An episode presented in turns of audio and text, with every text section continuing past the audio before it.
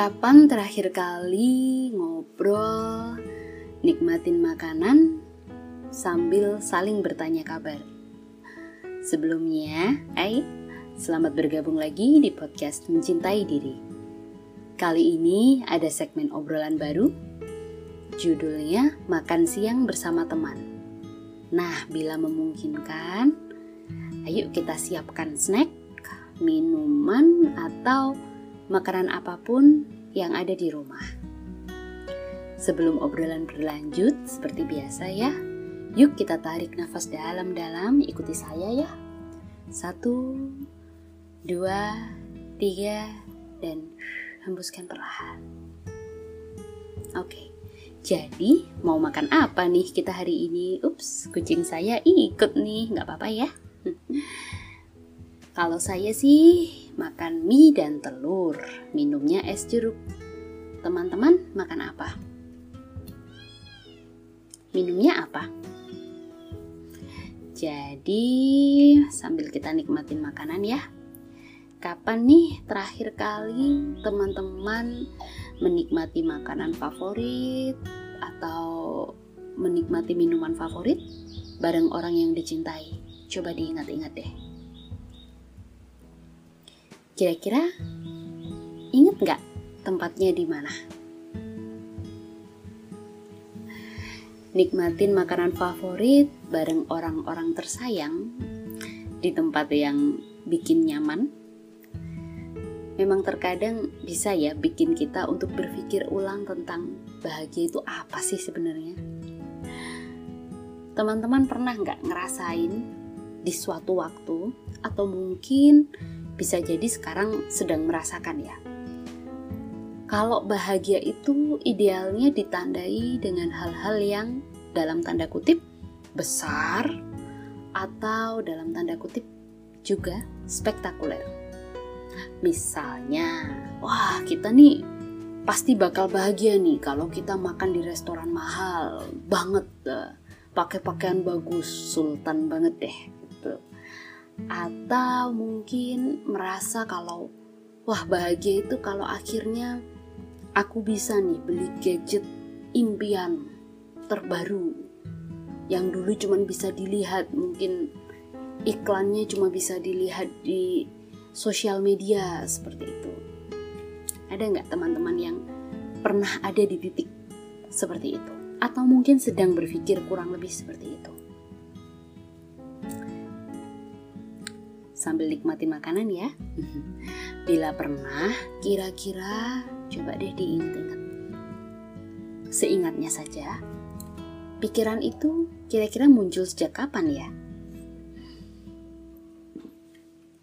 Kalau kok kayaknya sejak kecil ya. Nah, ayo coba kita ingat-ingat.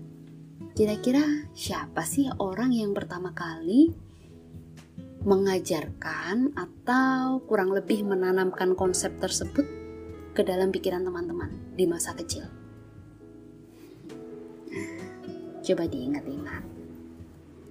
Sedikit cerita ya, kalau saya sih sempat ada di pikiran seperti itu karena ajaran orang tua.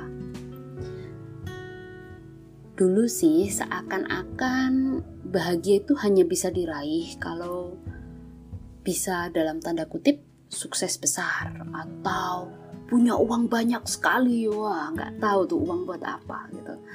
Atau ya punya kulit putih. Karena kebetulan kalau teman-teman pernah dengar di podcast sebelumnya saya pernah mendapat perlakuan rasis dari sosok ayah. Jadi ya merasa kalau kulit putih itu adalah sebuah pencapaian. Jadinya ya waktu menjadi remaja atau oh, dan hingga saat dewasa muda itu sempat untuk berusaha meraih apa pun agar menjadi dalam tanda kutip hebat. Tanpa benar-benar berpikir itu capaian sebenarnya buat apa sih? Buat siapa juga? Memang saya benar-benar butuh ya capaian itu. Atau Jangan-jangan hanya untuk mendapat pengakuan dari figur yang senantiasa menganggap saya kurang dalam banyak hal. Teman-teman ada yang pernah di titik seperti itu, mempertanyakan ulang tentang konsep kebahagiaan yang dulu ditanamkan sejak kecil. Atau gini, teman-teman di sini siapa aja nih yang pernah mendapatkan dalam tanda kutip ya, kewajiban untuk berprestasi agar mungkin membuat orang di sekitar kita bangga.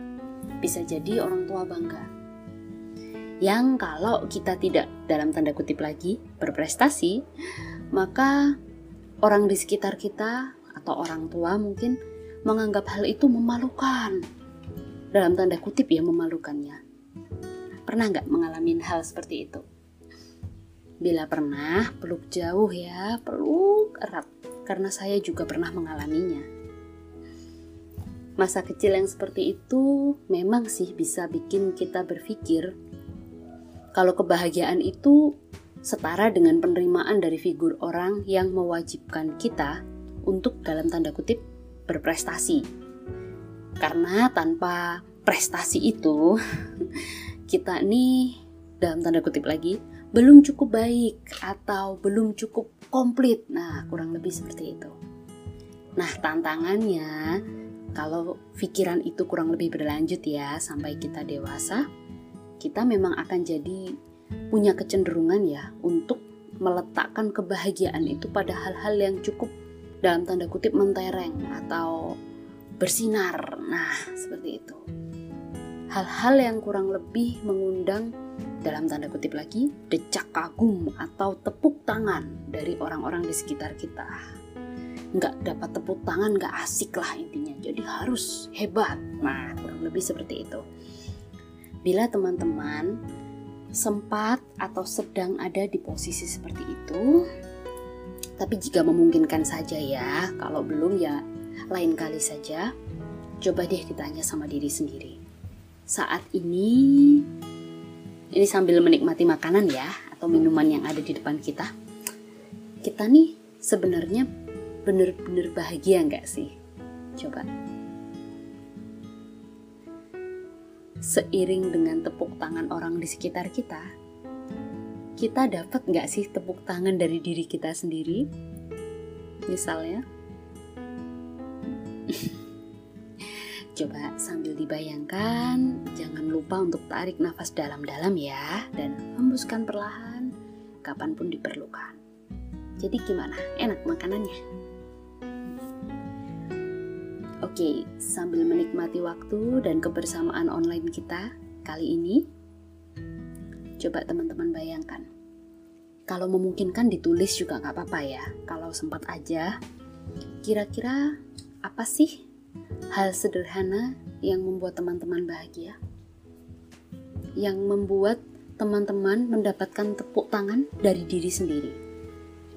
Misalnya nih, menatap senja di pantai sambil makan indomie, itu bagi saya sempurna sekali ya. Atau mungkin bagi teman-teman, mungkin nonton film sambil makan popcorn di rumah, bisa jadi. Atau berkebun Siapa nih yang hobi berkebun? Bila memungkinkan, coba ditulis.